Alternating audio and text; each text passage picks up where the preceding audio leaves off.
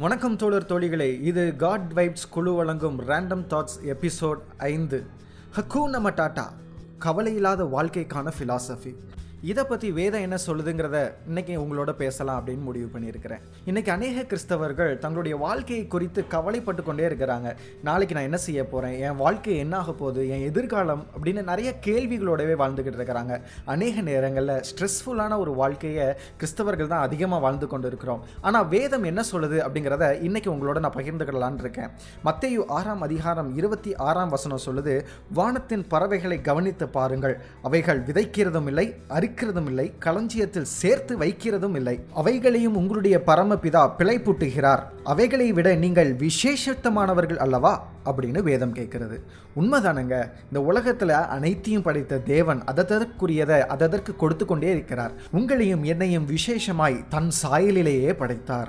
அது மாத்திரம் இல்லைங்க நம் தாயின் கருவிலை உருவாகும் முன்னதாய் நம் பெயர் முதலாய் அறிந்தவர் அவர். நம் தலையிலிருந்து ஒரு முடி கூட அவருடைய பெர்மிஷன் இல்லாமல் விழாதுன்னு வேதம் சொல்லுது. இப்படிப்பட்ட ஒரு தேவனை வைத்துக்கொண்டு நம்ம ஏன் இவ்வளோ கஷ்டப்பட்டு கொண்டே இருக்கிறோம்? வேதத்தில் இன்னும் ஒரு அழகான வசனமும் உண்டு. அதையும் உங்களோடு பகிர்ந்து கொள்ளலாம் என்று நினைக்கிறேன்.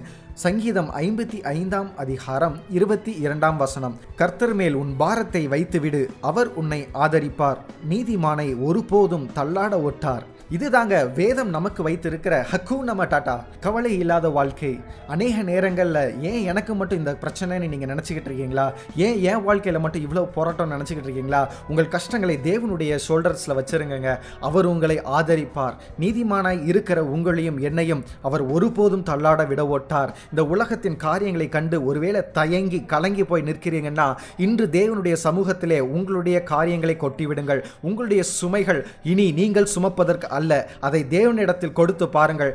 தேவன் அதை தலைகீழாய் மாற்றி போடுவார். நீங்கள் வெக்கப்பட்ட இடங்களிலே தேவன் உங்களை உயர்த்தி வைப்பார்.